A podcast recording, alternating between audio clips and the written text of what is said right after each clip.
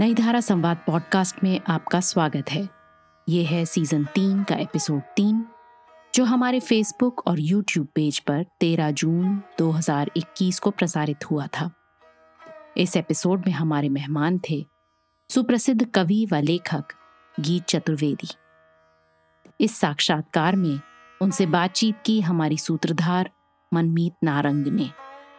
आइए सुनते हैं ये खास बातचीत। नमस्कार। नई धारा संवाद में आपका स्वागत है। आज की कड़ी की शुरुआत इस तिलिस्मी कविता से। साल में एक रात ऐसी आती है, जब एक कविता किताब के पन्नों से निकलती है और जुगनू बनकर जंगल चली जाती है। साल में एक रात ऐसी आती है जब एक कविता किताब के पन्नों से निकलती है और जुगनू बनकर जंगल चली जाती है। जब सूरज को एक लंबा ग्रहण लगेगा, चाँद रूठकर कहीं चला जाएगा। जंगल से लौटकर आएँगे ये सारे जुगनू और अंधेरे से डरने वालों को रोशनी देंगे। गीत चतुर्वेदी जी की ये कविता काल्पनिक नहीं लगती। उतनी ही सच लगती है जितने ये सूरज और चाँद। न जाने कितनी ही अंधेरी रातों में जुगनू बन कविता ने हमें रास्ता दिखाया है। ये यकीन दिलाया है कि ये जीवन, ये कायनात और कुछ नहीं, बस एक जादू है। अगर मन की आँखों से देखो तो आसपास लगातार ये जादू होते हुए दिखाई देता है। और आज जब हम गीत जी से मिलने जा रहे हैं ऐसा लगता है जंगल छोड़ सारे जुगनू टिमटिम करते हमारी ओर आ रहे हैं। तो बड़े उल्लास से आज नई धारा संवाद में हम आमंत्रित करते हैं वरिष्ठ लेखक, अनुवादक और हमारे अपने प्रिय कवि, गीत चतुर्वेदी जी को। गीत जी, नई धारा संवाद में तहे दिल से आपका स्वागत है। बहुत शुक्रिया आपका, मनमीत जी।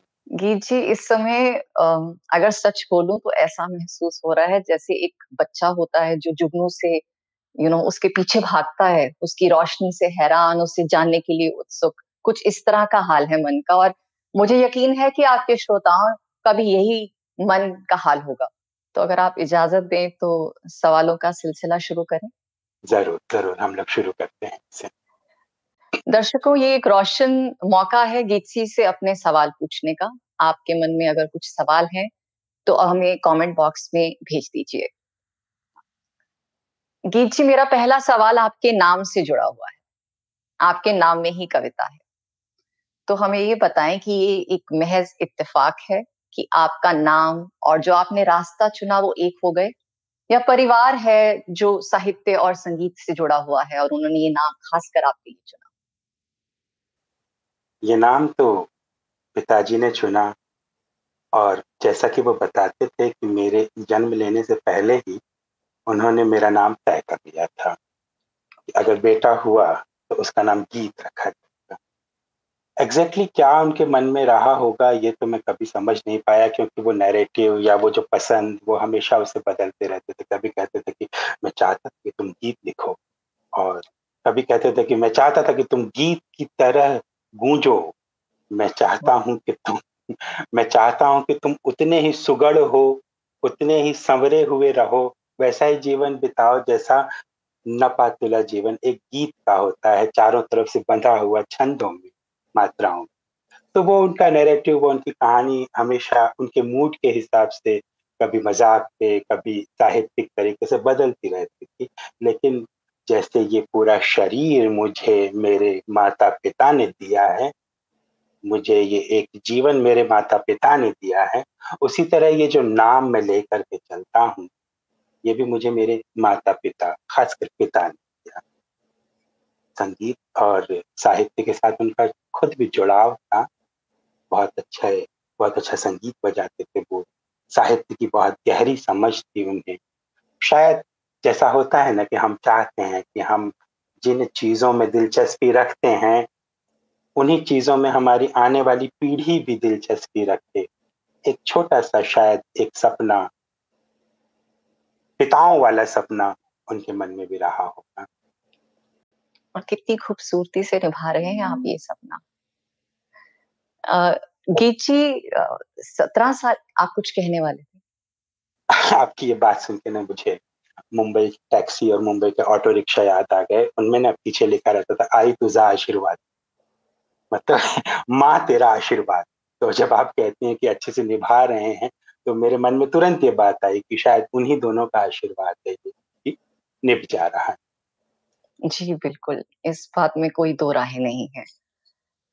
गिच्ची, आपके शुरुआती सफ़र की थोड़ी बात करें। अगर तो सत्रह साल की उम्र में आपने पहली कविता जो थी आपकी छपी। लेकिन उसके बाद आपने एक निर्णय लिया। एक साल नहीं, पूरे छह साल आपने कुछ नहीं लिखा। आपके पास कविताएँ भी थी, प्रकाशित करने के लिए लोग भी तैयार थे, फिर भी आपने ये निर्णय लिया। इस सेल्फ इम्पोज एग्जाइल के बारे में हमें कुछ बताएँ। ये बहुत अच्छा शब्द आपने इस्तेमाल किया सेल्फ इम्पोज एग्जाइल कितना कितना कितना खूबसूरत है अगर अगर हम इस तरह से समझें इस पूरे समय को। ये सच में ये सेल्फ पोस्ट एग्जाइल ही था सत्रह साल की उम्र से मेरी कविताएँ छपने लगी थी और एक क्या कहें, फिर से तुझे, आई तुझे आशीर्वाद की एक अच्छा रैपो एक अच्छा टेंपो मेरी कविताओं का और साहित्यिकता का बनने लगा था। मेरी कविताएँ देश भर की अच्छी पत्रिकाओं में छप रही थी और उस समय 18-19 की उम्र में भी वो आस पड़ोस की भाषाओं में अनुवाद भी हो रही थी, मराठी में, अंग्रेज़ी में और अच्छी खासी डिमांड भी आती थी कि लिखो मेरे जो बुज़ुर्ग कवि थे, वो मुझ पर दबाव भी डालते थे कि तुरंत एक कविता संग्रह भी निकाल दो। लेकिन मुझे अपनी कविताओं को लेकर के खास किस्म का असंतोष था। मैं उनसे प्रसन्न नहीं हो पाता था।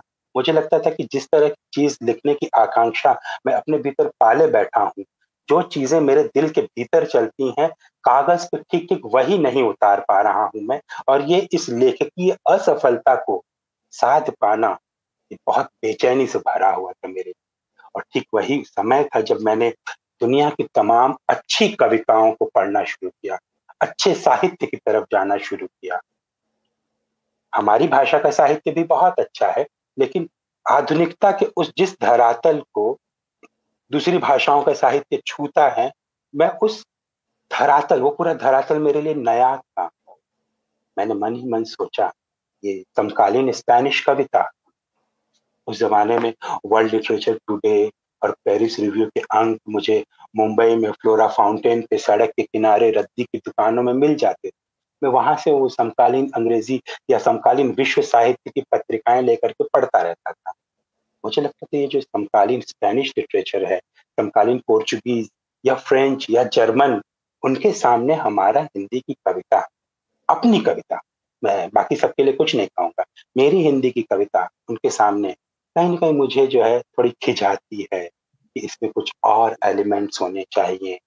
जीवन और दर्शन की कुछ और बारीकियाँ होनी चाहिए। और हर पंक्ति अपने आप में एक एक एक शामियाने की तरह खड़ी होनी चाहिए। एक ऐसा पेड़ हो जिसकी हर शाख अपने आप में पेड़ जैसा महसूस करे। तो मैं उस दिशा में जाना चाहता था, इसलिए मैंने कविताएँ लिखना ही बंद कर। मैंने खुद से कहा कि मैं तब तक कविताएँ नहीं छपवाऊँगा जब तक मुझे ये महसूस न हो जाए कि मैंने कुछ सिद्धि प्राप्त कर दी है। निराला की एक कविता है, राम की शक्ति पूजा। इसमें ना एक पंक्ति है, राम परेशान है, रावण से युद्ध लड़ रहे हैं और कहीं ना कहीं शक्तिहीन या कमज़ोर महसूस कर रहे हैं राम। तब निराला एक पंक्ति कहते हैं, जो राम खुद उसमें कहते हैं कि, छोड़ दो समर जब तक न सिद्धि हो रघुनंदन। यानी हे रघुनंदन, जब तक कि तुम सिद्धि प्राप्त ना कर लो, तब तक इस युद्ध से परे हट जाओ। युद्ध को छोड़कर किनारे हट जाओ। अभ्यास कर। वो एक अलग कॉन्टेक्स्ट है, लेकिन ये सिंगल पंक्ति मेरे साथ चिपक गई और मैंने खुद तो यही कहा कि मैं अपने आप को तैयार करूँगा। शायद ये शब्दों के बीच, शब्दों का एक व्यू है, एक ऐसा चक्र व्यू है कवि जो होता है, थोड़ा अभिमन्यु जैसा होता है, घुस जाता है, बाहर निकल नहीं पाता है। क्या मैं उस चक्रव्यूह को कहीं पढ़ पाऊँगा, उसमें घुस पाऊँगा, अगर घुस गया तो निकल पाऊँगा? ये जो तमाम तरह की जो अंदर बातें थी, वो आने लगी। छह साल तक मैंने कुछ छपवाया नहीं। दुनिया के तमाम अच्छे कवियों, जापान से लेकर अमेरिका तक, नॉर्वे से लेकर दक्षिण अफ्रीका तक, जितने लेखकों को, जितने कवियों को अच्छा होना कहा जाता था, जिनको महान माना जाता था, अपनी मानवीय सीमाओं के तहत मैंने उन सबको पढ़ना शुरू किया। जिन कृतियों को कालजयी माना गया था, उनको पढ़ना शुरू किया और अपने लिए एक डूज एंड डोंट्स की लिस्ट बनाई। मुझे ये करना है, इस कवि से ये चीज़ हम हासिल कर सकते हैं, इस कवि की ये चीज़ हम छोड़ सकते हैं, इस कवि की ये चीज़ें लर्न करके हम अपनी परंपरा की इन चीज़ों को अनलर्न कर सकते हैं। इस तरह मैं अपने लिए ना एक नई परंपरा बनाने की कोशिश कर रहा था, जो जितनी वैश्विक हो, उतनी ही लोकल भी हो। जिसकी जड़ें हिंदी में हो, लेकिन जो ऊपर से कहीं ना कहीं अपनी बूंदें, अपना जीव द्रव्य उस वैश्विक परंपरा से भी प्राप्त कर ये मेरे लिए बहुत ज़रूरी था। तो इसलिए मैंने लेखन में एक बड़ा विराम लिया और दोबारा 2006 में। मैंने 2000 में लिखना बंद कर दिया, छपवाना बंद कर दिया था रादर उन्नीस सौ निन्यानवे, दो हज़ार में अंत कर दिया था और 2006 में फिर शुरू हुआ छपवाना। तो मेरा जो लेखन है या यात्रा है, वो इस तरह ज्वाइंट्स में है। इनिंग्स वन इनिंग्स टू ऐसे दो इनिंग्स में। गीची ये जिस साधना की आप बात कर रहे हैं, उसके लिए सब्र और संयम भी चाहिए। हर किसी के पास नहीं है वो। सुनने में बड़ा दुरुस्त लगता है कि आप कुछ देर ना लिखें और कहा भी जाता है, हज़ार कविताएँ पढ़ें और एक लिखें। लेकिन हर इंसान उतावला है अपनी कहानियाँ और कविताएँ छपवाने के लिए। संयम कहाँ से लाते हैं? ये सब्र कहाँ से आता है आप में? शायद इसकी भी ना अर्जना की गई है। इसे मैं ऐसा मानता हूँ कि इसे अर्जित किया है बरसों के अभ्यास। क्योंकि शुरुआती दिन तो वैसे ही थे। सभी के जैसे होते हैं टीन एज में जब मैंने लिखने की शुरुआत की थी तो मैं भी तमाम दूसरे नौजवानों की तरह बेसब्र था। तमाम दूसरे नौजवान रचनाकारों की तरह तुरंत छप करके छा जाना चाहता था। जैसा कि हो भी रहा। पता है, बिल्कुल मेरी, तब तक मेरी कोई कविता नहीं छपी थी और कुछ लोगों को पता था, हमारे मित्रों को, खासकर जो बुज़ुर्ग मित्र हैं, उन्हें पता था कि ये लोग कविताएँ लिखते हैं, मैं और मेरे दोस्त थे कुछ एक उन्होंने हमसे कहा कि वहाँ एक कवि सम्मेलन है, वहाँ चले जाओ। वहाँ अपनी कविताएँ भी साथ में लेते जाना, बोले तुमको मौका देंगे, बुलाएँगे और पढ़वाएँगे तुमसे। अब हम लोग वहाँ गए अपनी कविताएँ लेकर, तब तक मेरी एक भी कविता कहीं प्रकाशित नहीं हुई थी। मैंने देखा वहाँ जाकर के जिस तरह की कविताएँ मंच से पढ़ी जा रही थी, वो देख करके हम लोग हैरान रह गए। क्योंकि जब हम कुछ भी नहीं थे, तब भी हमें कविता का वो जो बुनियादी ककहरा है, वो समझ में आने लगा था कि ये जो मंच से पढ़ा जा रहा है, और कुछ भले हो, ये लतीफा हो सकता है, चुटकुला हो सकता है, कविता नहीं है। तो बाकायदा जो आयोजक ने हमको मंच पर बुलाने की तैयारी कर ली थी, हम दो तीन दोस्त बिना बताए कार्यक्रम से भाग गए। अगर ये बुलाएगा भी ना तो भी हमने मंच से कविता नहीं पढ़ेंगे हम। यानी उस उम्र में भी ये जो स्वाद को पहचानने की ये जो एक जो कहते हैं शायद कहीं और से आया होगा एक क्षमता होगी वो उस उम्र में भी बनी सब्र बहुत ज़रूरी है मैं तो हमेशा कहता हूँ। एक कवि के भीतर उतना ही सब्र होना चाहिए जितना ज़मीन के नीचे सोए मुर्दों में होता है जितना अतीत के भीतर होता है। ज़िंदगी में सबसे ज़्यादा सब्र हमारे अतीत में होता है वो जल्दी बदलता नहीं। बहुत आप तिकड़म कर लें बहुत तिकड़म कर लें दस किस्म के नए नैरेटिव गढ़ लें तब जाके आप थोड़ा बहुत अपने अतीत को बदल सकते हैं। वो भी सच्चाई में नहीं बदल सकते हैं उसके नैरेटिव को बदल सकते हैं। तो बिल्कुल वैसा ही सब्र जितना सब्र मिले थे मुर्दे में कभी के भीतर होना चाहिए अपनी चीज़ों पर बहुत धीरे धीरे काम कर इत्मीनान से काम कर। कला क्या है? यही तो कला कहीं न कहीं सब्र का पर्यायवाची शब्द है। वाह। गीत जी, एक तरफ़ सब्र और एक तरफ़ एक बच्चों जैसी ललक, ये दोनों चीज़ें दिखाई देती हैं मुझे आप में। आप, आपके पास इतने सवाल हैं जिनके आप जवाब ढूंढना चाहते हैं। आपने कितने लेखकों, कवियों को पढ़ा? सिर्फ़ पढ़ा ही नहीं, उन्हें घोट कर दिया। इस तरह की आप उनके लेखन पर टिप्पणी करते हैं, उनकी ज़िंदगी के जो डॉट्स हैं, उन्हें कनेक्ट करते हैं। तो क्या ये जो क्रियोसिटी है, ये स्वाभाविक है या इसे भी आपने सप्रयास विकसित किया है अपने लेखन उद्देश्य के लिए? ये जो क्यूरियोसिटी है, ये तो शायद शायद अंदर है। कुछ चीज़ें अंदर होती हैं, कुछ चीज़ें आप प्रयास विकसित करते हैं, आप पहचान जाते हैं कि मेरे भीतर ये चीज़ है। मुख्य चीज़ होता है पहचानना। है ना क्यूरियस कैट कहते हैं क्यूरियस डॉग क्यों नहीं कहते हैं? Cats are curious literally curious cats जो होती हैं, वो यहाँ वहाँ लूस लूस करती हैं, सिंधी में एक शब्द है लूस लूस करना। तो लूस लूस करती हैं। ये क्यूरियोसिटी या ये एक खास किस्म का बचपना बचपना भी नहीं कहना चाहिए। जैसे मैंने कहा, मैं कहता हूँ इसे कि एक बच्चे की निगाह से देखना चीज़ों को, ये शायद बहुत नैसर्गिक भी था। और बाद में इस नैसर्गिकता को पहचान करके मैंने इसे विकसित करने की भी कोशिश की, क्योंकि दुनिया के जिन कलाकारों से मैं प्रभावित हुआ, जैसे चार्ली चैपलिन।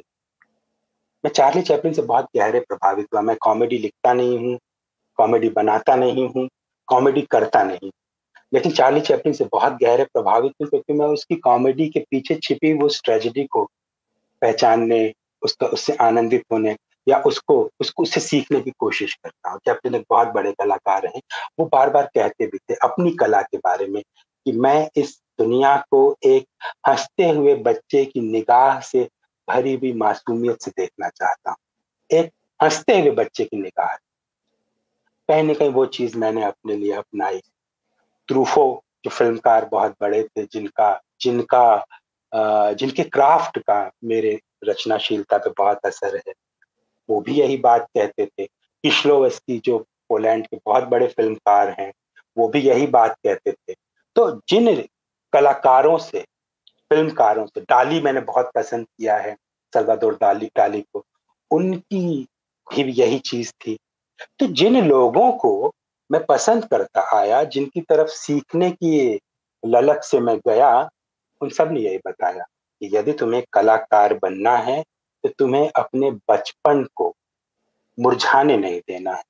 आखिरी समय तक तुम्हें एक हँसते हुए बच्चे की निगाह अपने पास रखनी और शायद यही है कि मैं मानता हूँ और मैं कहता भी हूँ कि मुझे ना सपनों में बहुत यकीन है और बचपन मेरा एकमात्र धर्म है। क्योंकि एक लेखक के रूप में, एक कवि के रूप में शब्द से भी बड़ा धर्म आपका बचपन है। अगर बचपन को जी लेते हैं ढंग से, हमेशा हमेशा के लिए, तब आप उसको बहुत नए नए तरीकों से ट्रांसफॉर्म कर सकते हैं अपनी भाषा में, अपनी कला में, अपने शिल्प में, अपनी कविता में। ये मुझे हमेशा महसूस होता है। गीत जी, ये जो बात आपने बचपन की कही, ये झलकती है आपकी कविताओं में, बड़ी खूबसूरती से आपने उकेरा है बचपन को, बच्चों के मनोविज्ञान को। अगर हम पीली साड़ियाँ कविता लें तो उसमें एक बच्चा अपने माता पिता के रिश्ते को किस तरह से देखता है? या फिर मध्य वर्ग का गीत जिसे आपने एक नर्सरी राइम कहा है। और हाँ, हाँ, हाँ। बैंगन की पिचकारी जिसमें कि एक बच्चा किस भाषा में अपने माता पिता से बात कहे कि उन्हें उसकी भाषा समझ आए? तो ये आकर्षण क्या वहीं से आ रहा है बचपन और बच्चों के मनोविज्ञान की तरफ़? ठीक ठीक। बचपन के मनोविज्ञान या बच्चों के मनोविज्ञान पे ठीक वैसे कोई रिसर्च तो नहीं किया मैंने, लेकिन मैं ये कह सकता हूँ कि बचपन को जीने की कोशिश की है और आप उन उन पलों को बार बार जी सकते बचपन के पल नए तरीके से हमारे पास आते हैं, क्योंकि हमारी मेमोरी भी बहुत हल्की होती है, कमज़ोर होती है, हम सब कुछ याद नहीं रख पाते हैं और हमारी स्मृति हमारी कल्पना के द्वारा मदद पा करके बनती हमारी ज़्यादातर स्मृतियाँ, विशुद्ध स्मृतियाँ नहीं होती हैं। हमारी कल्पना का सहयोग उसे मिला हुआ रहता है। और बचपन की स्मृतियों में ये बात सबसे ज़्यादा होती है, क्योंकि आधा याद है, आधा नहीं है। तो फिर हम क्या करेंगे, वो जो आधा है ना, उसको अपनी कल्पना से रच दें।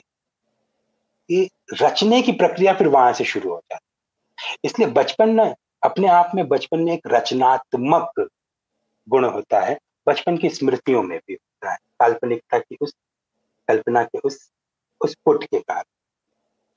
हमारा बचपन तो ऐसा बीता है ना कि क्या कहें कि मतलब बिल्कुल साधारण जैसा भारतीय बचपन होता है, वैसा ही बचपन है, लेकिन तमाम तरह की मुसीबतों, तमाम तरह की परेशानियों के बाद भी आज जब हम अपने बचपन को याद करते हैं तो हमारे चेहरे पे मुस्कान आ जाती है, क्योंकि हम लोगों ने ऐसी ऐसी हरकतें कर रखी मैं तो ऐसा बच्चा था, मैं तो ऐसा बच्चा था कि मेरे जीवन में दो ही चीज़ें थी।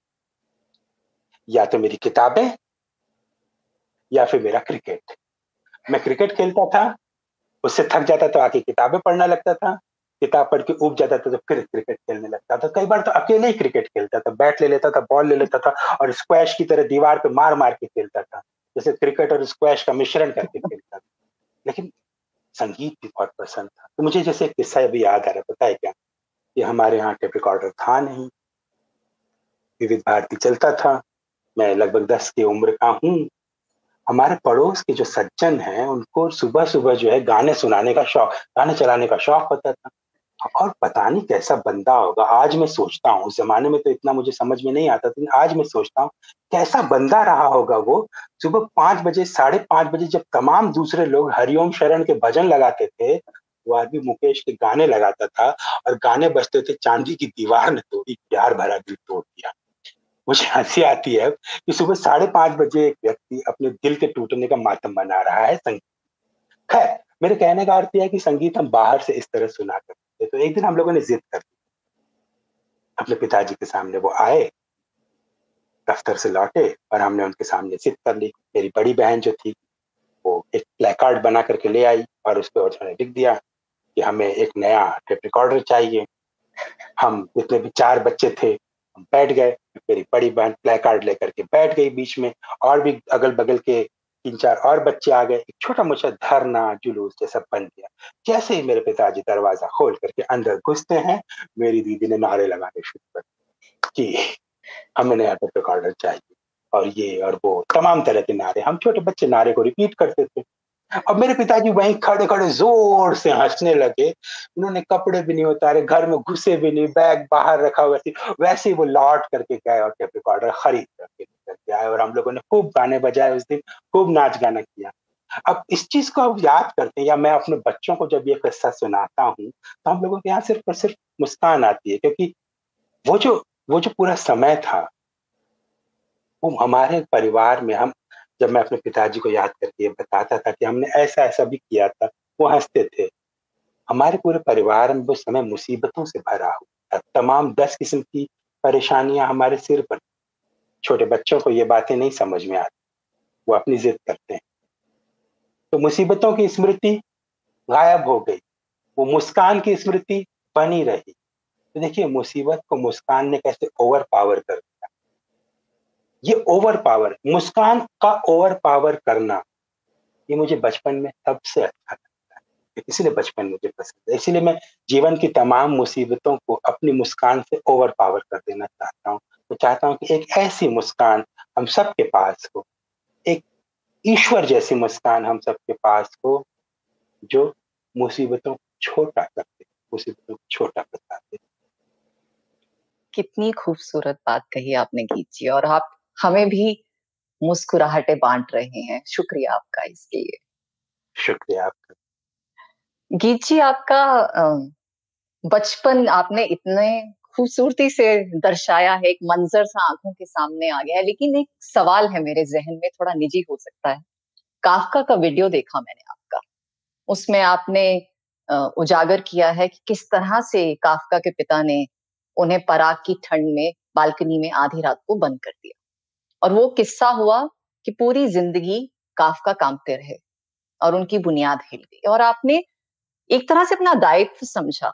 आप ये बात वहाँ तक छोड़ सकते थे कि काफका की रचनाओं को पढ़ा, उन्हें सराहा, लेकिन आपने उनके बचपन को उजागर किया और बताया कि माता पिता को इस चीज़ का ध्यान रखना चाहिए। इसका नाता आपके बचपन से है, कहीं ना कहीं? ये बहुत बहुत अब क्या कहूँ मैं इस सवाल के बारे में? कहाँ से ये सवाल आया है? लेकिन इस पूरे प्रसंग के साथ जुड़ी हुई एक बात मैं वो भी बताऊँगा। लेकिन काफका के बारे में कहूँ, काफका का बचपन तो खैर बहुत सारे बायोग्राफियर्स ने, बहुत सारी किताबों ने उस बचपन को और ज़्यादा गहराई से दर्ज कर रखा है। काफका पे डॉक्यूमेंट्रीज जो बनी है, उनमें भी दर्ज है। जो किताबें लिखी गई हैं उनमें भी दर्ज है। हर जगह है। उनकी कहानियों में भी है। उनकी एग्जैक्टली उनकी कहानियों में भी है इसका इशारा है। ये काफका मुझे बहुत पसंद भी है। लेकिन ये जो मेरे बचपन के साथ रिश्ता है तो मेरा बचपन तो ऐसा नहीं था। और इस तरह की चिंता पता है मेरे पिताजी जिनका साहित्य और संगीत से बहुत गहरा लेना देना था लेकिन अपने जमाने में वो काफका के साथ इतना उनका जुड़ाव नहीं था। शायद उन्होंने उतना काफका को अपने समय में पढ़ा भी नहीं होगा। जब मैंने उन पर वीडियो बनाया काफका पर, मेरे पिताजी मेरे हर काम को बहुत ध्यान से देखते और पढ़ते थे। मेरे वीडियोस को कई कई बार देखते थे। कई बार तो सलाह देने के लिए देखते थे कि यहाँ पर कुछ और शब्द हो सकता था और बाद में वो एक अप्रिशिएशन के भाव से भरे रहते थे आव में रहते थे कि ये बहुत अच्छा किया है। काफका वाला वीडियो देखने के बाद मेरे पिताजी ने मुझे फ़ोन किया और लगभग यही सवाल उन्होंने मुझसे पूछा।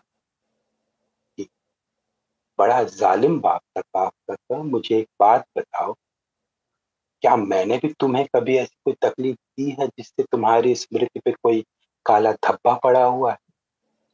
क्या तुम भी अपनी रचनाओं के भीतर या अपने अकेलेपन में जब अपने पिता के बारे में सोचते हो या उसके साथ एक रचनात्मक संवाद की कोशिश करते हो तो क्या तुम्हारे पिता काफका के पिता की तरह दिखते हैं? क्या मैं सीधे सीधे मुझे बताओ, क्या मैं तुम पर जुल्म ढाता था?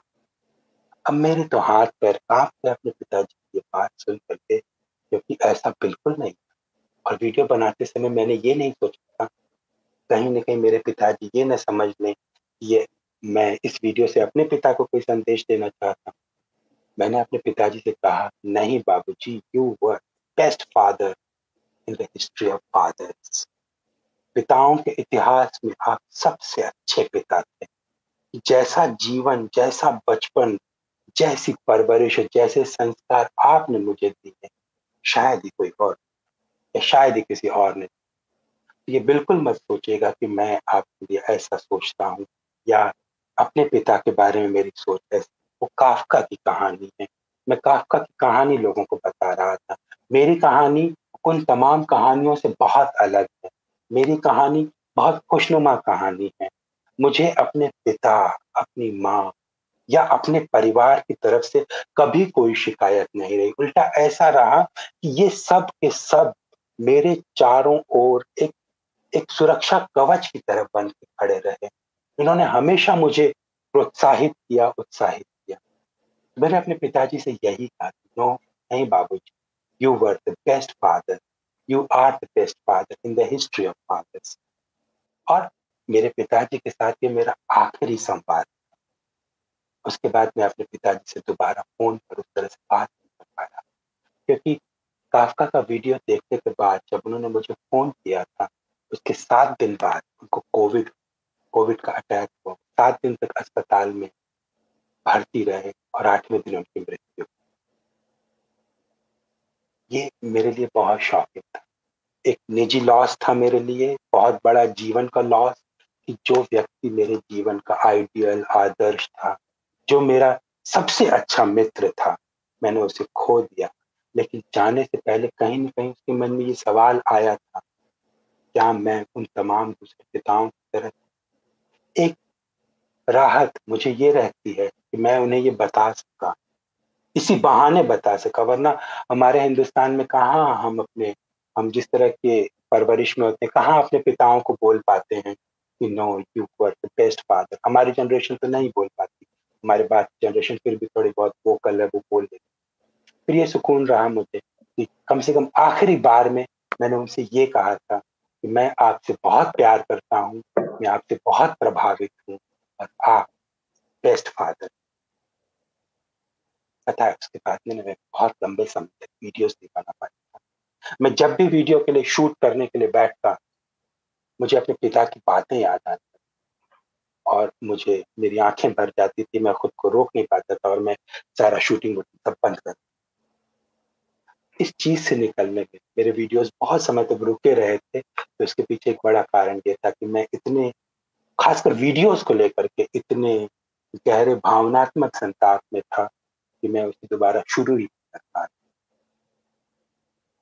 जाने अनजाने में मैंने आपसे कुछ इस तरह का पूछ लिया गीत जी लेकिन शुक्रिया अपना दिल खोलने के लिए अपना दुख हमारे साथ साझा करने के लिए। शायद इससे लोग ये सीखेंगे कि अपने पिता अपने माता को कह दीजिए जितना प्यार आप करते हैं। और इस बात की भी खुशी है कि आपने अब विरासत में जो लिया अपने पिता से भाषा और भाषा के प्रति प्रेम, उसे कितनी खूबसूरती से आप आगे बढ़ा रहे हैं, शायद यही सही श्रद्धांजलि है उनके। निश्चित ही निश्चित ही। मेरे पिताजी भाषाविद थे। पता है, जीवन जो है कई खुशियों से बनता है, जीवन कई अफसोसों से बनता है, जीवन सुंदर से, कुंवर नारायण की तो एक बहुत सुंदर पंक्ति है जीवन सुंदर सुलह का नाम है। तो एक अफसोस मेरे जीवन में ये भी है पता है क्या?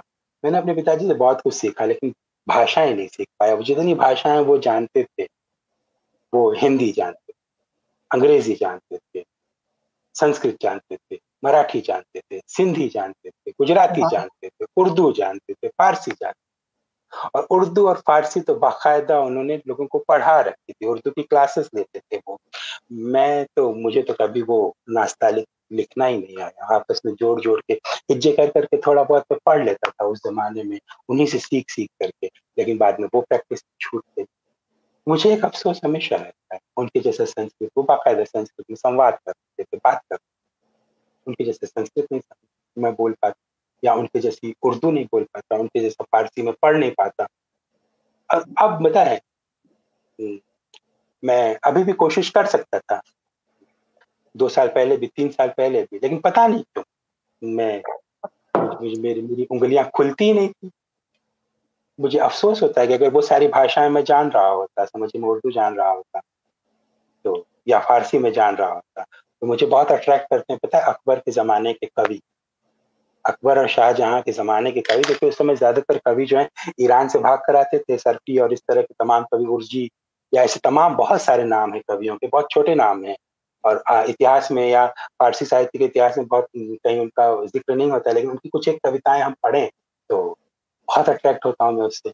सोचता हूँ अगर मैंने मुझे वो आती होती तो शायद मैं ओरिजिनली उनके ऊपर जा करके कुछ ना कुछ चीज़ें करता उनको नए तरीके से नए सिरे से एक्सप्लोर करता लेकिन ये सब नहीं हो पाया मुझसे तो इस मौके पर कोई कविता सुनाना चाहेंगे? गीत जी अपने पिताजी के लिए चाहे आपने ज़िक्र किया पीली साड़ियाँ।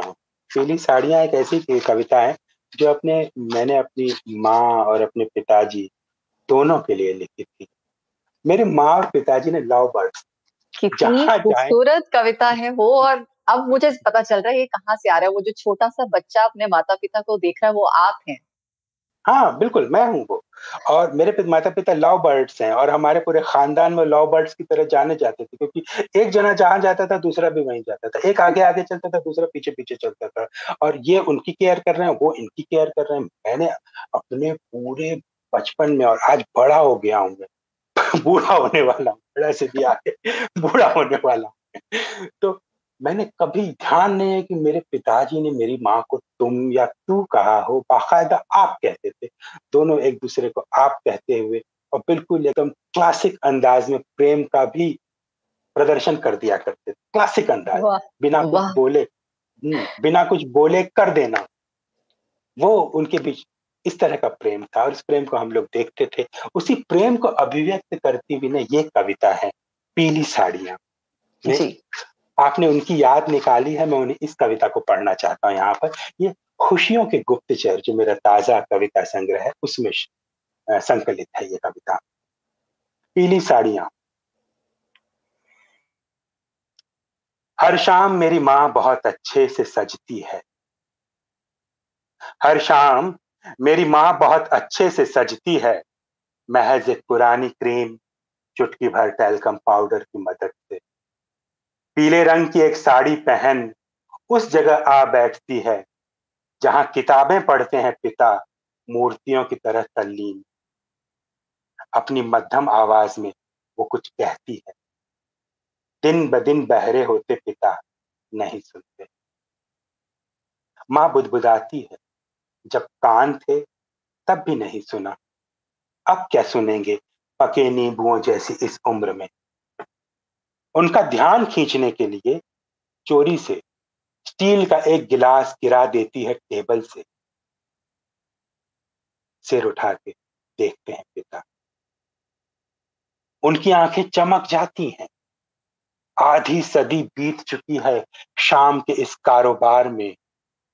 पीला, ऊर्जा और सुहाग का रंग है। तुम पे बहुत फपता है। पीला ऊर्जा और सुहाग का रंग है, तुम पे बहुत फपता है। ऐसा कहते हैं वो अपनी सुनहरी दलीलों की ओट में मुस्कुराते।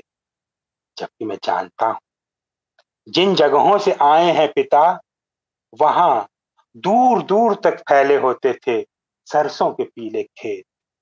जबकि मैं जानता हूँ, जिन जगहों से आए हैं पिता, वहाँ दूर दूर तक फैले होते थे सरसों के पीले खेत। जब आंचल लहराती है मेरी माँ, लहरों से भर जाता है पीले रंग का एक समुद्र। शाम की वह सूरजमुखी शांति। मेरी माँ का नाम शांति था। शाम की वह सूरजमुखी शांति। मेरी माँ ने ताउम्र महज पीली साड़ियाँ पहनी। मेरी माँ ने ताउम्र महज पीली साड़ियाँ पहनी ताकि हर शाम अपने बचपन में लौट सकें मेरे पिता, ताकि हर शाम अपने बचपन में लौट सके मेरे पिता। बातचीत के दौरान, गीत चतुर्वेदी जी ने अपने बचपन, संगीत के प्रति प्रेम, काफका से जुड़ाव व उनके माता पिता के प्रेम का उनके जीवन और काव्य पर प्रभाव जैसे विषयों पर विस्तार से चर्चा की। साथ ही उन्होंने अपनी कुछ चुनिंदा रचनाओं का पाठ भी किया।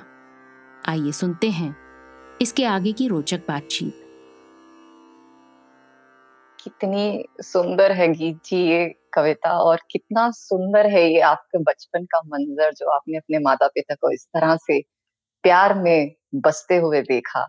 शायद यही कारण है आपके अंदर इतना प्यार है और आप, आपकी वैसे तो सारी कविताएँ इतनी गूढ़ हैं, लेकिन जो प्रेम की कविताएँ बड़ी सरल प्यारी सी मीठी नर्म स्पर्श की तरह है।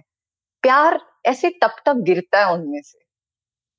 क्या यही है कारण कि आपके अंदर इतना प्रेम है?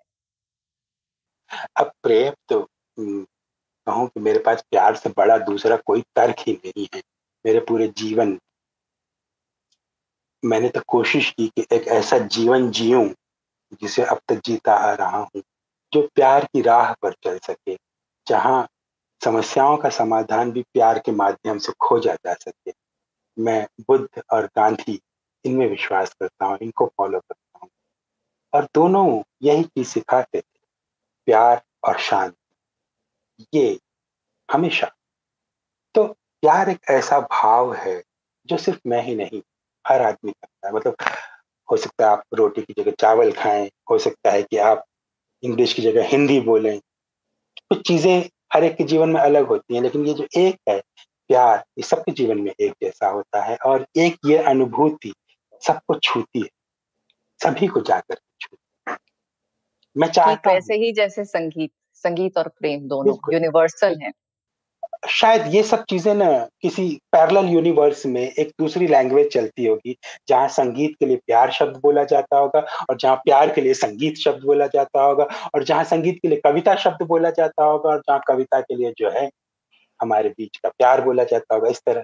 एक पैरेलल यूनिवर्स में शायद एक दूसरी लैंग्वेज होती होगी। हमारे यहाँ तो सबके लिए अलग अलग शब्द हो गया है और कई बार लोग बहस करते हैं कि नहीं, सब चीज़ें अलग अलग है और हर एक चीज़ का अलग महत्व है। लेकिन मैं अपने लेखकीय जीवन में और अपने व्यक्तिगत जीवन और खासकर यहाँ बात लेखकीय जीवन की तो लेखकीय जीवन के लिए एक बात की ज़रूर बोलू कि मैं अपनी हर चीज़ प्यार में डुबोए रखना चाहता हूँ। लेखन से जुड़ी हुई, जैसे एक चिड़िया होती है और वो पानी के कुंड में जाकर एक हल्का सा गोता लगाती है, अपने पंख उसमें बिगाती है और जब वो उड़ती है पंखों में पानी लगा करके, पंखों को फड़फड़ाती है तो पानी के छींटे चारों तरफ़ उड़ते हैं।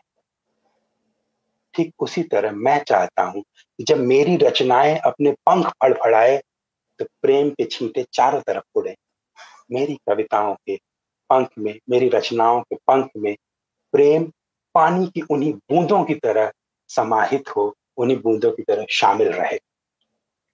बिल्कुल शामिल है गीत। जी सिर्फ़ बूंदे ही नहीं हम तो पूरी बौछार में भीगते हैं आपकी रचनाओं में।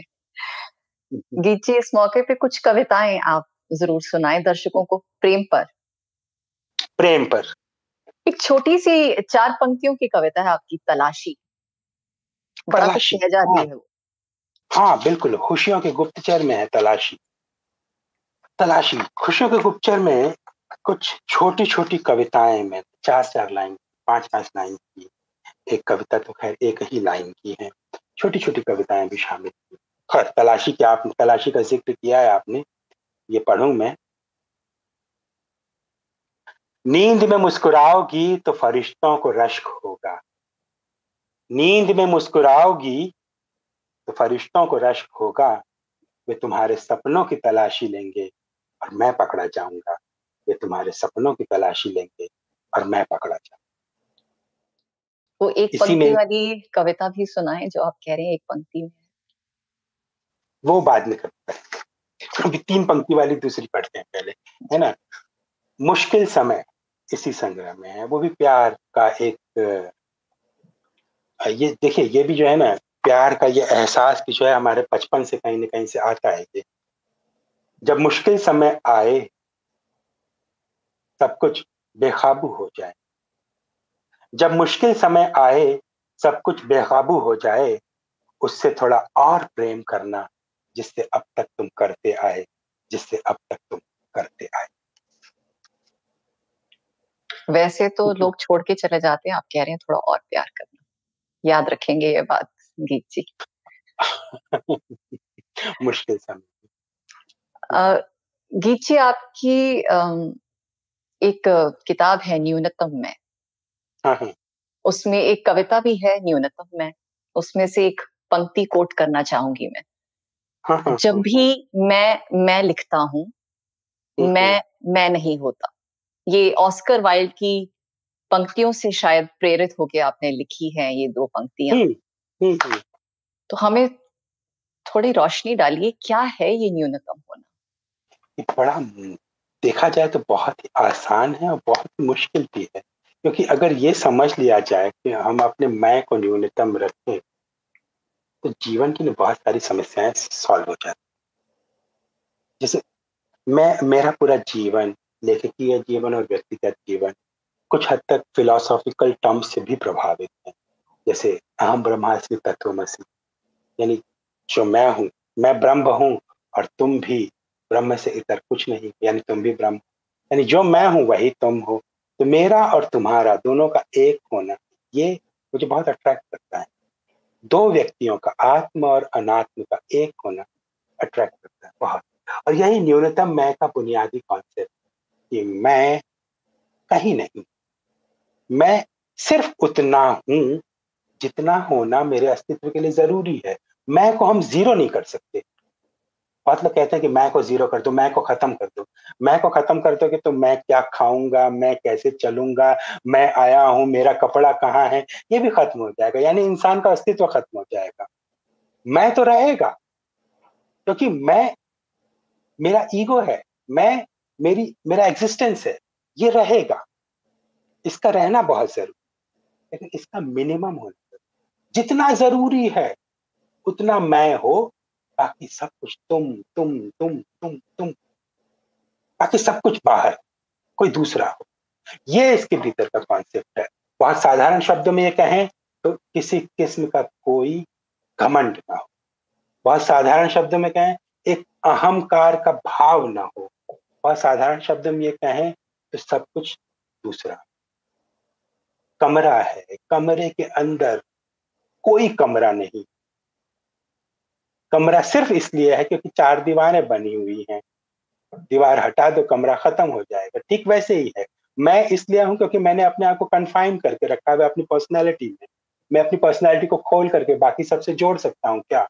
हाँ मैं जोड़ सकता हूँ। फिलोसॉफिकल लेवल पे जोड़ सकता हूँ। पोएट्री के लेवल पे जोड़ सकता हूँ। मैं एक पोएट्री लिखता हूँ, मैं एक कविता लिखता हूँ। उससे एक साथ दस हज़ार लोग कनेक्ट होते हैं। खत्म हो गया मेरा मैं। मैंने अपना कन्फाइनमेंट खत्म कर दिया। मेरा अस्तित्व हज़ार दूसरे लोगों के साथ जुड़ गया। न्यूनतम हो गया मैं। ये है मेरा कॉन्सेप्ट न्यूनतम था कि हम हो, हमारा अस्तित्व हो, मैं सिर्फ़ उतना हो, जितना ज़रूरी है, बाकी सब अनात्म हो, बाकी सब पर हो, बाकी सब तुम हो। क्योंकि ये बात निकली है न्यूनतम मैं की, और ये ना मेरी, मुझे ये कविता अपनी पसंद है, लेकिन मुझे खुद को ये अपनी ऐसी कविता लगती है जिसे मैं बहुत एकांत में, बहुत अकेले में पढ़ता हूँ। क्योंकि ये बहुत हद तक एक पर्सनल कविता है।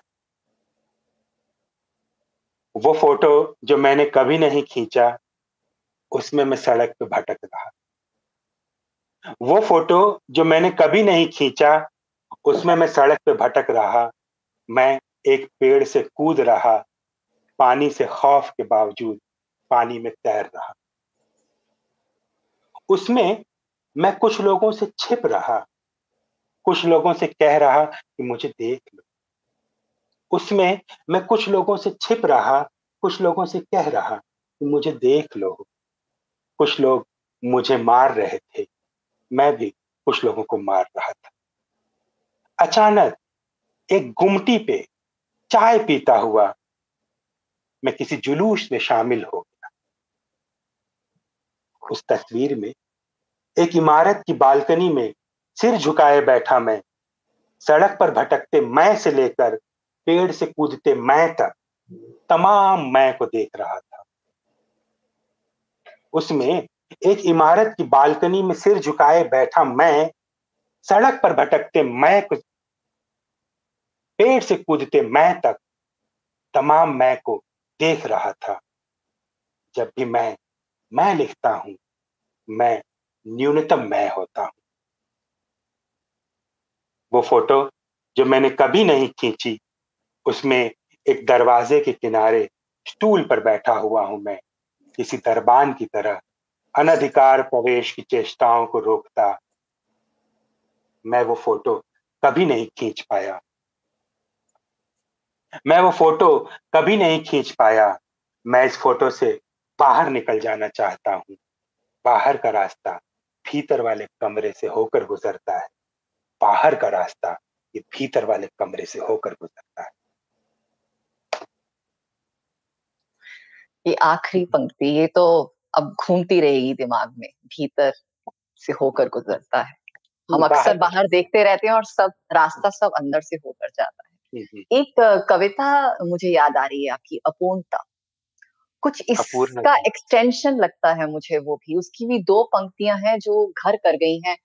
मेरे जीवन से मुझे निकाल दो मेरा जीवन संपूर्ण हो जाएगा। मैं अपने जीवन की अपूर्णता हूँ।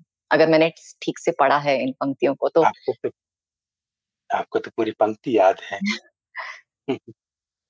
ये अपूर्णता और संपूर्णता का जो जो डाइकोटमी है जो जद्दोजहद इनके बीच में ये अगर कविता भी आप सुनाएँ अगर आपको भी इस मौके पर ठीक लग रहा है तो। मैं इस कविता को सुनाता हूँ।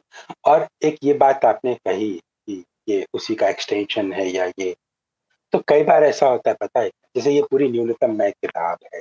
इस किताब के जो इस किताब में जो दो सर्ग हैं, दो खंड हैं, मुझे वे सारी कविताएँ जो हैं एक दूसरे से ऐसे जुड़ी हुई हैं, जैसे उनमें आपस में एक पहनापा हो और वे भटकी हुए एक दूसरे से बिछड़ करके दूर गई हो किताब के अंदर।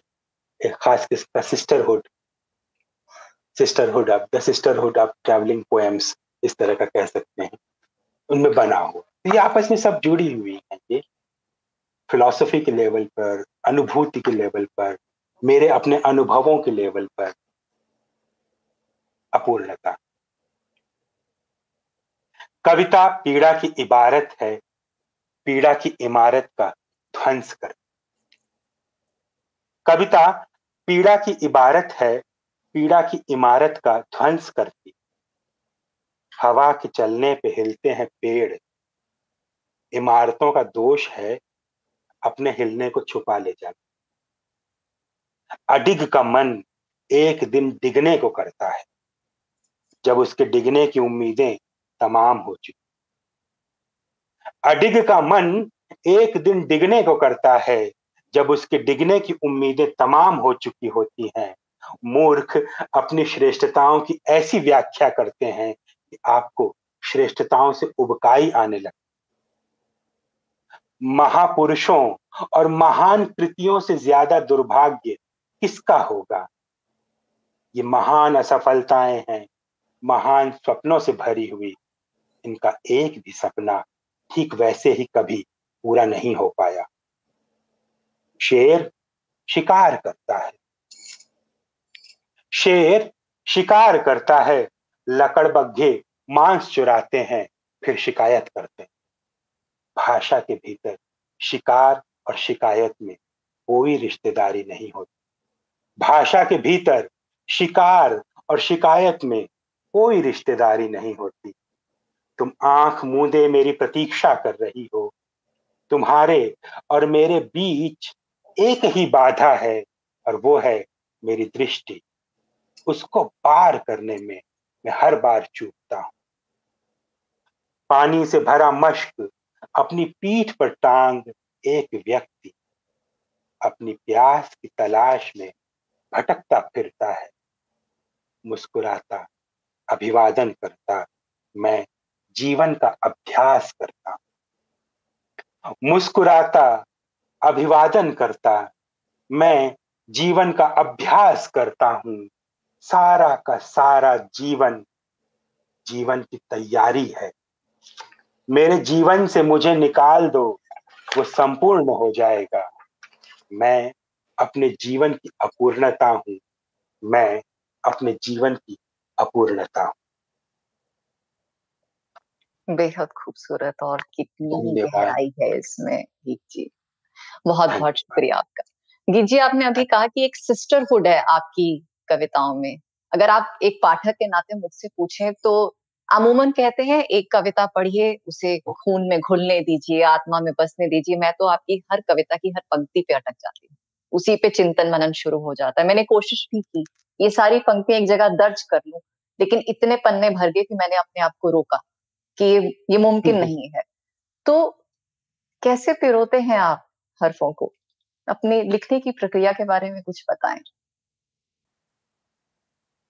मैंने अभी थोड़ी देर पहले एक बात कही थी कि जब मैं अपनी शुरुआती राइटिंग के बारे में कंटेम्पलेट कर रहा था, खुद को रोक रहा था, एक विराम लिया था मैंने तो अपने आप के सामने मैंने एक स्वप्न या आकांक्षा रखी। साधारण से शब्दों में उस आकांक्षा को मैं इस तरह कहूँ कि रचना के नाम पर, कविता के नाम पर मैं एक ऐसा पेड़ बनाना चाहता हूँ जिसकी हर शाख अपने आप में पेड़ जैसा महसूस करे। कविता अपने आप में एक पेड़ हो लेकिन उसकी हर पंक्ति अपने आप में कविता मुकम्मल कविता हो। मैं एक ऐसी कविता की तलाश करना चाहता था और मज़े की बात है कि कविता इस तरह की कविता की तलाश में मुझे हिंदी और उर्दू की कविता और साथ साथ बाहर की कविता ने बहुत आ, मदद की। जैसे गज़ल का फॉर्म होता है गज़ल के फॉर्म में एक गज़ल अपने आप में कंप्लीट होती है।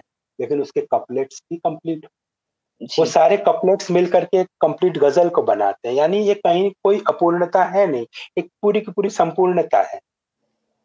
वो फॉर्म क्या मैं अपनी कविताओं में एक्सप्लोर कर सकता हूँ ये मैं खुद को समझाता था तो मैंने इसे इसे पाने की कोशिश दूसरा ये था कि मैं ये मानता उस समय भी और बाद में भी कि तमाम सारी चीज़ें जुड़ी होकर के भी आपस में अनजुड़ी जैसी हैं। जैसे पता है, आसमान के सारे तारों को हम देखते हैं और हमें लगता है कि ये सब छिटके हुए, बिखरे हुए तारे हैं ये। फिर हम अचानक एस्ट्रोनॉमी की या खगोल शास्त्र की कोई एक किताब पढ़ते हैं और तब हमें पता चलता है अरे, जिन्हें तारों को हम अलग अलग समझ रहे थे, वे सारे तारे तो आपस में जुड़े हुए कि जिसको हम हम जानते भी नहीं थे कि ये जो है वशिष्ठ है और उसके बगल में जो दूर उसका पड़ोसी तारा है, वो कौन है? हमें नहीं पता। जानने लगते तो पता चलता है वशिष्ठ है और उसके बगल में अरुंधति है वो। वशिष्ठ ऋषि और अरुंधति उनकी पत्नी। तो कहानी या नरेशन हमको रिश्ते बताती। कहानियों के द्वारा हम रिश्ते बनाते हैं। हम सूरज का रिश्ता चाँद से बनाते हैं। चाँद का रिश्ता सत्ताईस नक्षत्रों से बनाते हैं। नक्षत्रों का रिश्ता हम तमाम दूसरी चीज़ों से बनाते हैं। आपस में अनजुड़ी जो कहीं से एक दूसरे के साथ कनेक्टेड नहीं दिखती हैं उन चीज़ों का रिश्ता शब्दों और कहानियों के माध्यम से बनाते हैं। तो मैं अपनी कविताओं में उसी चीज़ को लाना चाहता था कि दो ऐसी चीज़ें जो प्राइमा फेसी एक दूसरे से जुड़ी हुई ना जान पड़ती हो। उन्हें मैं साथ में ला के रख और एक कविता के भीतर एक ऐसा नैरेटिव डेवलप डेवलप करूँ कि वो जुड़ी हुई दिखने लग जाए। मैंने अपने लिए इस तकनीक का थोड़ा सा एक्सप्लोरेशन किया और कहा, ये असंबद्ध तकनीक है। इसमें मेरी कविता की पंक्तियाँ या कविता के पैराग्राफ्स आपको ना ऊपर ऊपर से लगेगा कि ये जुड़े हुए नहीं है। ये अलग अलग बात, इस पैराग्राफ में अलग बात कर रहा है और इस पैराग्राफ में अलग बात कर रहा है। लेकिन जब लाइन से सबको पढ़ा जाएगा, ध्यान से थोड़ी देर ठहर के सोचा जाएगा तो एक नैरेटिव एक रिश्ता उनमें दिखाई दे ये मैं पाना चाहता यही पाने की कोशिश अब भी करता इसीलिए जब मैं लिखता हूँ तो पंक्तियों में लिखता हूँ। यानी मेरे पास कविताएँ, एक कविता की तरह आ गई, दस मिनट में कविता एक पूरी की पूरी कविता बन गई। ऐसा बहुत रेयर होता है। मैं अपने साथ चलता हूँ और चीज़ें, पंक्तियाँ, अनुभव ऑब्जर्वेशंस या अपनी डायरी में नोट करता रहता हूँ। और वो कविता का, कविता की शक्ल वो आपस में जुड़ने लगती है। जैसे आप एक टेबल के ऊपर मरकरी की दो ड्रॉप्स गिरा दीजिए। धीरे धीरे वो ड्रॉप्स ना करीब आने लगेंगे। ठीक वैसे ही मेरी डायरी के अंदर लिखी गई दो पंक्तियाँ धीरे धीरे एक दूसरे के करीब आने लगती हैं एक दूसरे के साथ सिस्टरहुड बनाने लगती है दोस्ती बनाने लगती है। उन्हें लिख करके उन्हें फाइनल करके या उन्हें फेयर करके मैं अक्सर अपनी कविताओं के लिए जो शब्द इस्तेमाल करता हूँ वो फेयर करता हूँ। क्योंकि रफ तो चल ही रहा है पूरा जीवन ही रफ है। अपने आप में मैं पूरा का पूरा एक रफ पोएट्री हूँ। आप एक रफ पोएम हो हर कोई एक रफ पोएम है। क्या हम अपने पोएम को फेयर करते हैं? क्या हम अपनी कविता को फेयर करते हैं? मैं अपनी कविता को फेयर करने की कोशिश करता हूँ, उसको फेयर करना शब्द इस्तेमाल करता हूँ। फेयर करने के बाद मैं उसे अपनी डायरी में छोड़ देता हूँ, छह महीना या साल भर के। और लगभग साल भर के बाद मैं उसे पढ़ता हूँ और ये पूछता हूँ खुद से कि क्या ये कविता डायरी के भीतर साल भर तक ज़िंदा रह पाई है? अगर कोई कविता आपकी डायरी के भीतर एक साल तक ज़िंदा रह जाए, यानी लिखने के एक साल बाद भी आप उसको पसंद कर पाए तो मानिएगा कि हाँ वो अच्छी कविता है, ये ऐसा मैं खुद क्योंकि जिस समय कविता लिखी, उस समय वो अच्छी लगती है, लेकिन छह महीने बाद, नौ महीने बाद, साल भर बाद, हमको वो खराब या पुरानी लगने लगती साल भर बाद भी अगर अच्छी लग रही है, इसका मतलब है कि वो कविता मैं अब जनता के बीच ले जा सकता हूँ। तो मेरी हर कविता ज़्यादातर कविता इसी तरह प्रकाशित हुई है कि मैंने उसको लिखा 2011 में और वो प्रकाशित हुई है 2014 में। ये सब्र, ये दूरी, समय देना, ये एक लंबे अभ्यास के बाद मैंने पाया, एक लंबे अभ्यास के बाद सीखा और इसको अपनाया अपने। इसीलिए मेरे पास लंबे करियर में भी कविताएँ कम, बहुत ज़्यादा कविताएँ नहीं है मेरे पास लेकिन जो है, वो इसी प्रक्रिया के तहत, इसी समय देने के, समय देने की आकांक्षा के साथ निकल करके बाहर आई। पली उसी कविताएँ बड़े नाज और प्यार से पाल पोस रहे हैं आप गीत जी, और हम इसका लुत्फ उठा रहे हैं। दूरी और सब्र, ये दो शब्द अब मैंने भी अपने पास बाँध लिए हैं, और मुझे यकीन है कि जो श्रोता आपको सुन रहे हैं, उनमें से बहुत लोग हैं जो लिखने की चेष्टा करते हैं। वो बहुत सीख रहे होंगे इस बात से। गीत जी आपकी लेखन शैली एक्सपेरिमेंटल भी बहुत है। कहीं कहीं आपकी कविता निबंध का रूप ले लेती है। कहीं वो एक कहानी का रूप ले लेती है। गद्य कविता बन जाती है। और कहीं तो आपने फ़र्स्ट ड्राफ्ट सेकंड ड्राफ्ट जैसे निवित कविता है। आपने दोनों हाँ, ही छापे हैं। तो हम्म, ये हम्म, जो आप प्रयोग करते हैं क्या ये भी एक कॉन्शियस डिसीज़न है कि कुछ हट के किया जाए? या फिर आपके मन में जब विचार आता है, आप उसे कुदरत पे छोड़ देते हैं कि इसके नए नक्श कैसे होंगे या इसे तराशने का जो जिम्मा है आप खुद उठाते हैं? दोनों चीज़ें होती हैं। कुदरत पे तो कुछ नहीं छोड़ा जा सकता, क्योंकि आप एक कलाकार हैं और आप कुदरत को रिप्रेजेंट करते हैं। एक कलाकार के तौर पर मैं प्रकृति का प्रतिनिधि हूँ इस पन्ने के ऊपर। तो जैसे एक पेड़ अपने फल को आकार देता है, एक चिड़िया अपना घोंसला बनाती है। अभी मैं आपको बताऊँ, मेरे घर में क्या हुआ, बैंगन का छोटा सा पौधा है, इतना पौधा हार्डली जो है ढाई फीट का पौधा होगा। और दो चिड़िया आई और उन्होंने बैंगन के उस पौधे में, गमले में लगा हुआ है वो, ढाई फीट का पौधा, उसकी सबसे ऊपर की दो पंक्तियों में जो है घोंसला बनाती है। दो पत्तियों को, दो पत्तियों को उन दोनों चिड़िया ने, हम उसको रोज देखते हैं देख रहे हैं, सात दिन से बना रहे हैं वो। वो आते हैं कहीं से वो तिनका लेकर के और बाकायदा उसने पत्तियों को सिल दिया है। सिल करके ऐसा घरों का जैसा बना दिया अंदर तिनका रखती है। अब कुदरत जो है ऐसे काम करती है। हम कुदरत को रिप्रेजेंट करते तो हमें बनाना होता है क्योंकि कविता या रचना आर्ट होने के साथ साथ क्राफ्ट भी है। सिर्फ़ आर्ट नहीं आर्ट के साथ क्राफ्ट है। आर्ट ये दूसरे के लिए हो सकती है जो बाहर से उसको आस्वादन ले रहा है, उसको पढ़ रहा है। एक शिल्प कृति मेरे लिए आर्ट है, लेकिन शिल्पकार का उसमें क्राफ्ट भी शामिल बिल्कुल वही चीज़ मैं अपने लिए मानता हूँ कि पंक्तियाँ मेरे पास आती हैं, मैं उनमें जज करता हूँ, क्या ये पंक्ति मेरे लिए सही है और क्या मैं इसको इस तरह से ले जा पाऊँगा? मैं क्या एक फॉर्म एक क्राफ्ट इसके लिए बना पाऊँगा।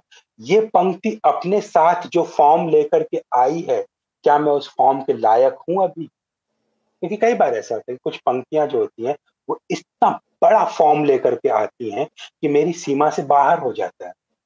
मैं संभाल ही नहीं सकता तो वहाँ उसको छोड़ देता और ये एक्सपेरिमेंट्स जो है, वो अपने आप होते हैं। कहीं ना कहीं मुझे अपनी अभिव्यक्ति के लिए एक नया रास्ता तलाशना होता है। दोनों चीज़ें चाहिए होंगी मुझे। मुझे एक एक एक, एक खास किस्म की सरलता को भी अर्जित करना है और उसे एक खास किस्म की कलात्मकता के साथ संतुलित भी करना है। ये दोनों चीज़ें आर्ट और क्राफ्ट का संतुलन कलात्मकता और सरलता का संतुलन प्रयोग और पारंपरिकता का संतुलन ये सब बनाने की कोशिश मैं अपनी रचनाओं में करता हूँ। क्योंकि प्रयोग के बिना नवीनता नहीं मिलती। और नवीनता के बिना संतुष्टि नहीं मिलती और अगर संतुष्टि ना मिले तो कविता लिखने का अर्थ क्या है? कला करने का अर्थ क्या है? छोड़ देना चाहिए तब। आप पेड़ और पौधों की बात कर रहे हैं तो जहन में बार बार परलोक कथा आ रही है। परलोक कथा जो न्यूनतम में, में है। तो ये बताएँ गीत जी पढ़ने से पहले कि इसे आप कविता कहेंगे? ये भी एक कविता है आप इस सवाल को जरा अच्छी तरह पूछिए क्योंकि आपने तो मुझे डरा दिया।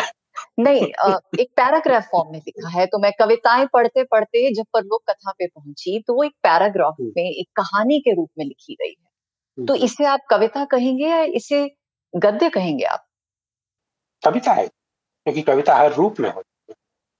कविता इस पे थोड़ी रोशनी डाली क्योंकि ये मेरे लिए पहला एक तरह का प्रयोग था मेरे नहीं तो पूरी हिंदी हिंदी में बहुत सारा, बहुत सारी कविता इस तरह से लिखी गई है।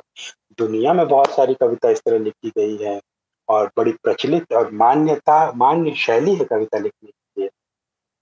गद्य में भी कविता संभव है, क्योंकि कविता गद्य या पद्य में थोड़ी बटी। देखिए, भाषा के भीतर शब्द देखिए, एक शब्द है काव्य, एक शब्द है गद्य, एक शब्द है पद्य। यानी काव्य गद्य और पद्य से अलग होता है ना? तभी तो काव्य शब्द है। ठीक वही चीज़।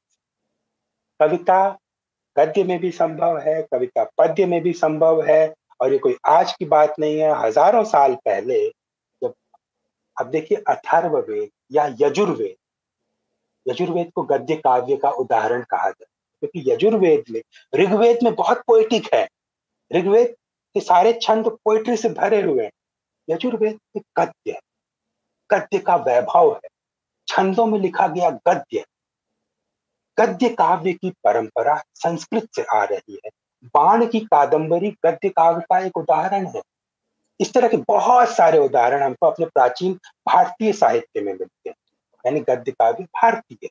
ठीक उसी समय वेस्ट में बीसवीं सदी के शुरुआती वर्षों में कविता को लेकर जो बहुत ज़्यादा प्रयोग हुए तो गद्य काव्य की ये परिपाटी वहाँ और ज़्यादा विकसित फ्रांसिस पॉन्ज जो फ्रांस के बहुत बड़े पोएट थे 1930s 1940s के, इन्होंने गद्य काव्य को शिखर पर पहुँचा दिया। अमेरिका के एक बहुत बड़े पोएट हुए, जिनका नाम उस जमाने के लोग छोड़ देते थे, अब नए लोगों ने फिर भी लेना शुरू किया है।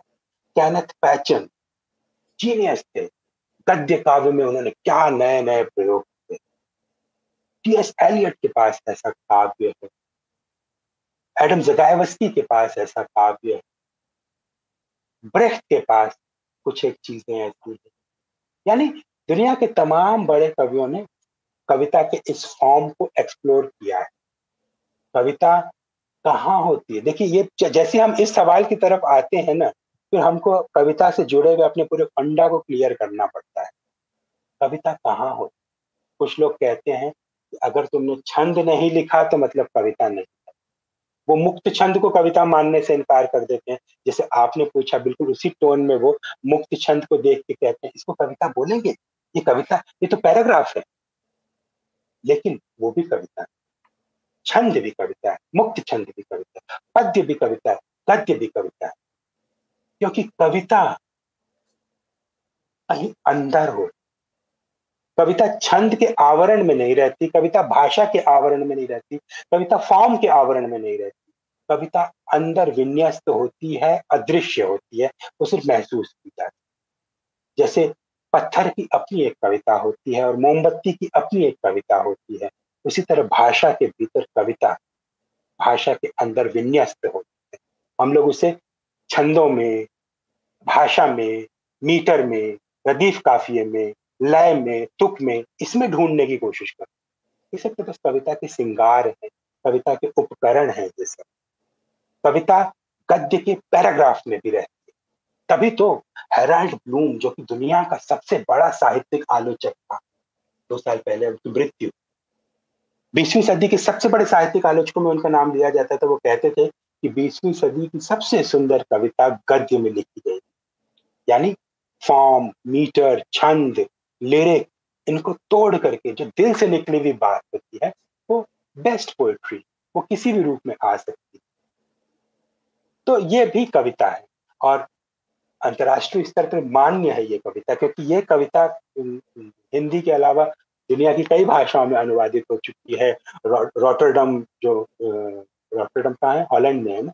रॉटरडम की जो मैगजीन निकलती है पोएट्री इंटरनेशनल वहाँ पे ये कविता अंग्रेज़ी में अनुदित होकर उन लोगों ने इसको अंग्रेज़ी में छापा। और मेरे ख्याल से ना मुझे पता है उन लोगों ने काफ़ी पसंद भी किया था। बहुत खूबसूरत है और उसमें कहीं ना कहीं ज़िंदगी का सार भी निकल के आता है और आपने तो सारे बाँध तोड़ दिए गीची सारे दायरे कविता के खोल के रख दिए। हाँ बिल्कुल इसी तरह से क्योंकि बाहर एक्चुअली क्या है कविता को लेकर के इतना एक्सपेरिमेंट हो रहा है पूरी दुनिया में कि कई बार मुझे लगता है कि हमें अपने, अपनी जानकारियों और अपने, अपनी समझ का दायरा लगातार बढ़ाते रहना चाहिए। कविता एक ऐसी विधा है जो स्वभावतः डायनामिक है। स्वभावतः। वो कभी स्टैटिक हो नहीं सकती। तो अपने फॉर्म में स्टैटिक नहीं हो सकती, अपने मीनिंग में स्टैटिक नहीं हो सकती। हमेशा डायनेमिक रहेगी, यानी उसका फॉर्म बदलता रहेगा, उसकी भाषा बदलती रहेगी, उसकी मीनिंग भी बदलती रहेगी। गालिब का एक शेर किसी और के लिए उसका अर्थ अलग हो सकता है मेरे लिए उसका अर्थ अलग हो सकता है। बिल्कुल। गालिब का वही शेर दो दुश्मन आपस में एक दूसरे से बहस कर रहे हो दोनों के दोनों एक दूसरे पर व्यंग्य करने के लिए गालिब का सेम शेर इस्तेमाल कर सकते दोनों के लिए उसका मीनिंग होगा। ये है डायनेमिक कविता का डायनेमिक व्यवहार। एक ही कविता सब इस्तेमाल कर जी। तो उस तरह से मैं ये मानता हूँ कि हमें अपना कविता का जो जानकारी खासकर अपनी भाषा हिंदी। उसे थोड़ा सा और विस्तृत करते हुए नए फॉर्म्स की तरफ़ नए एक्सपेरिमेंट्स की तरफ़ जाना चाहिए। आप पढ़ दें अगर वक्त मैं, है मैं, कुछ मैं, आपके पास तो। मैं हालाँकि बहुत बड़ी है कविता। पर वो इतनी सुंदर है जी चाह रहा है कि आप सुना दें और इस समय दर्शक भी बहुत जिज्ञासा से भरे होंगे। ये कविता पर लोक कथा इसके नाम में ये कथा बिल्कुल कथा जैसा स्वाद देती है। क्योंकि तो कविता अपने आप में कथा भी होती है। भाई, अगर महाभारत एक पूरी पूरी कविता है तो महाभारत पूरी कथा भी तो है। वाल्मीकि को आदि कवि कहा जाता है, वाल्मीकि की रामायण पूरी कविता है, लेकिन वाल्मीकि की रामायण एक कथा भी तो है। कथा और कहानी दोनों तो साथ में चलती है, पर लोक कथा। एक समय की बात है, एक बीज था। उसके पास एक धरती थी। दोनों प्रेम करते थे। बीज धरती की गोद में लोटपोट होता, हमेशा वहीं बने रहना चाहता। धरती उसे बाहों में बाँध के रखती थी और बार बार उससे उग जाने को कहती। बीज अनमना था। धरती आवेग में थी। एक दिन बरसात हो गई और बीज अपने उगने को स्थगित नहीं कर पाया। अनमना उगा और एक दिन उगने में रम गया। अन्य मनस्कता भी रमणीय होती। खूब उगा और बहुत ऊँचा पहुँच गया। धरती उगती नहीं, फैलती है। पेड़ कितना भी फैल जाए, उसकी उगन, उसकी पहचान होती है। दोनों बहुत दूर हो गए। कहने को तो जड़ें धरती में रही, लेकिन जड़ को किसने पेड़ माना है आज तक? पेड़ तो वो है जो धरती से दूर हुआ। अगर उससे चिपका रहता तो घास कहलाता। पेड़ वापस एक बीज बनना चाहता है। धरती अपना आशीष वापस लेना चाहती है। पेड़ को दुख है कि अब वह वापस कभी एक बीज नहीं बन पाएगा। अलबत्ता हज़ारों बीजों में बदल जाएगा।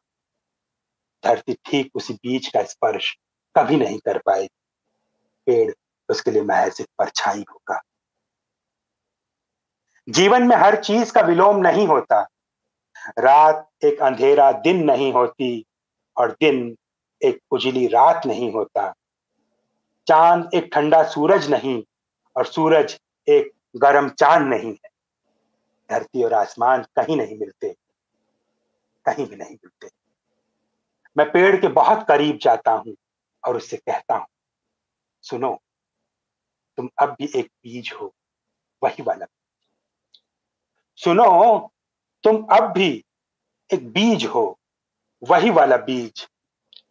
कद के मद में मत आना, तुम अभी भी उगे नहीं हो, तुम सिर्फ़ धरती कल्पना तुम अभी भी उगे नहीं हो, तुम सिर्फ़ धरती की कल्पना हो। सारे पेड़ कल्पना में उगते हैं। सारे पेड़ कल्पना में उगते हैं। स्मृति में वो हमेशा बीज होते हैं। स्मृति में वो हमेशा बीज हो। जी, आपकी, मुझे अभी भी जहन में आया कि ये जो बीज है, ये बच्चा है हमारे अंदर का।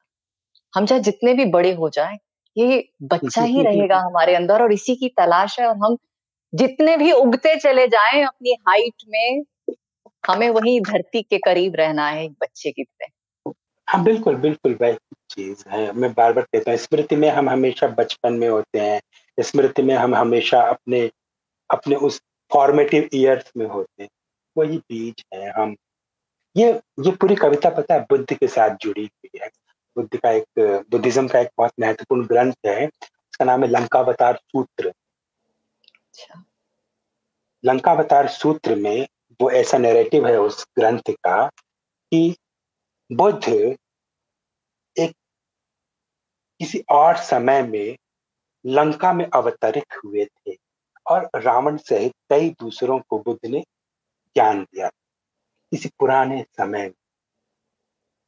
उन्होंने जो ज्ञान दिया था, वो स्मृति से संबंधित ज्ञान था कि हम अपने पूरे जीवन में, अपने बनने के बरसों को याद हम जिस समय बन रहे होते हैं, बस वही हमारा सबसे महत्वपूर्ण समय होता है।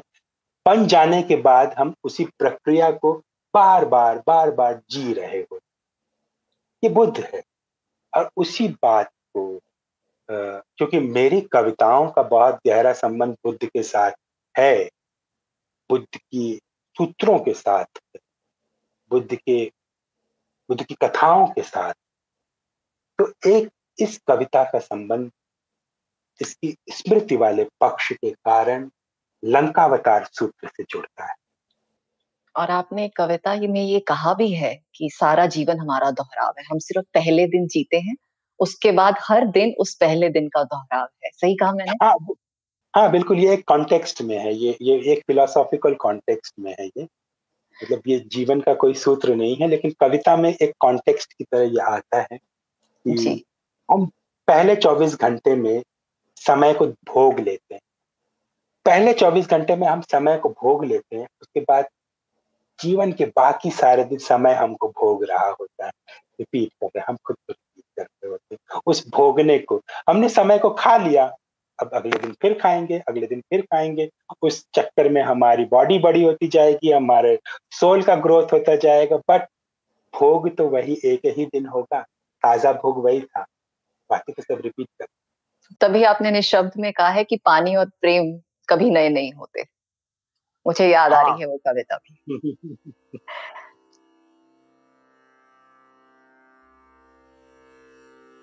नई धारा संवाद लाइव के अंतिम चरण में दर्शक अपने प्रिय रचनाकार से अपने प्रश्न पूछते हैं।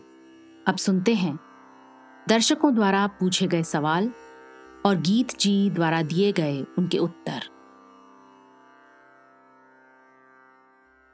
गीत जी मेरे सवाल तो अभी बहुत हैं लेकिन मेरी नज़रें सुई जो घूम रही है घड़ी में उसकी तरफ़ भी है। श्रोताओं से हाँ, वादा किया था कि कुछ प्रश्न आप तक पहुंचाएँगे तो वो प्रश्न आप तक पहुँचा रही अभिषेक वर्मा है ये। हम्म, हम्म। माफ़ कीजिएगा। अभिषेक वर्मा पूछना चाहते हैं आपसे आपने जो सब्र की बात की वो लाजवाब है। कला को हाँ, हाँ। समझने के लिए वक्त की ज़रूरत है लेकिन कलाकारों को समझना पढ़ना कहीं आपकी असलियत को खत्म ना कर दे ये उनके मन में डाउट है। क्या आपको कभी इस तरह का डर नहीं लगा? मैं समझा नहीं इसका असलियत मतलब। कि मुझे ऐसा लगता है कि अगर वो लिखेंगे नहीं एक गैप आ जाएगा तो कहीं ना कहीं उसके उनके वजूद को उनकी असलियत को खत्म ना कर दे इस तरह का डर आपके मन में नहीं आया? नहीं मेरे ख्याल से वो शायद मौलिकता की बात करना चाहते हैं कि दूसरे कलाकारों से पढ़ने के दूसरे कलाकारों को पढ़ने से हमारी अपनी असलियत खत्म ना हो जाए। ये भी हो सकता है। जैसा आपने कहा हर इंसान एक अलग मीनिंग निकालता है हो सकता है ओरिजिनलिटी हाँ, की बात हो रही है ओरिजिनल हो सकता है उसमें। या क्योंकि मुझे पूरी तरह उनका सवाल समझ में नहीं आया है।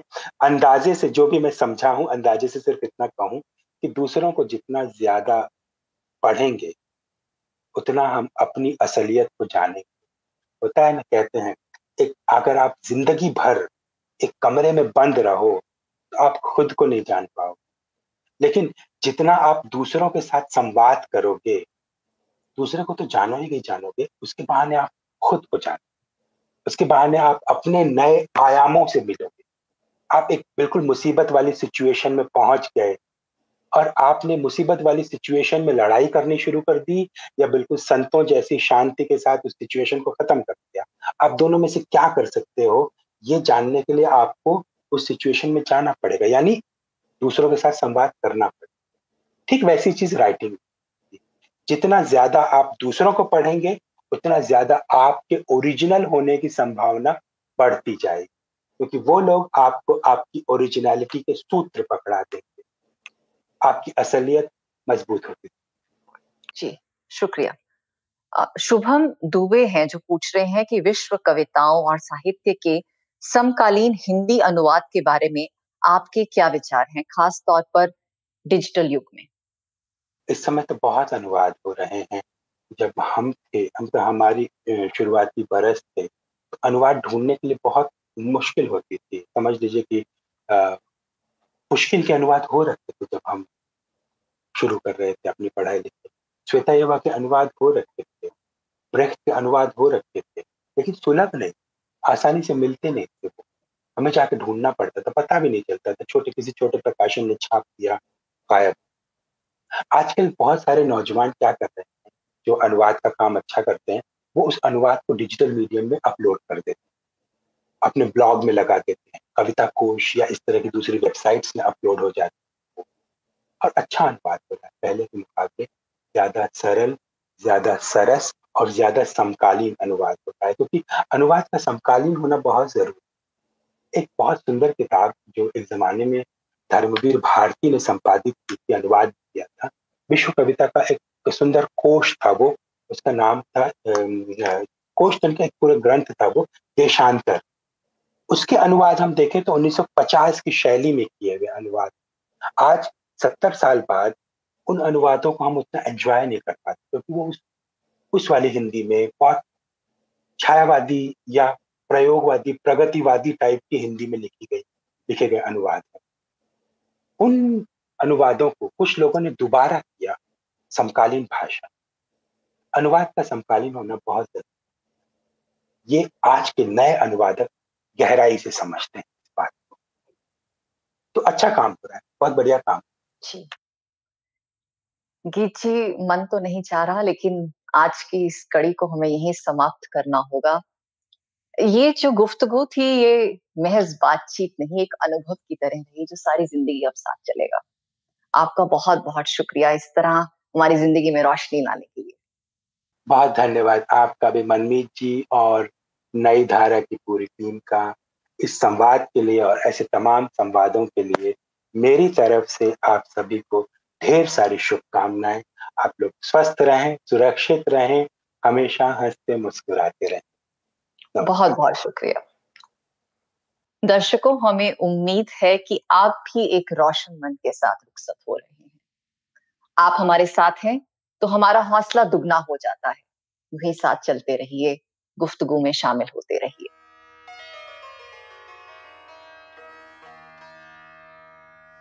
इस पॉडकास्ट को सुनने के लिए बहुत बहुत धन्यवाद। हमें उम्मीद है कि ये बातचीत आपको ज़रूर पसंद आई होगी।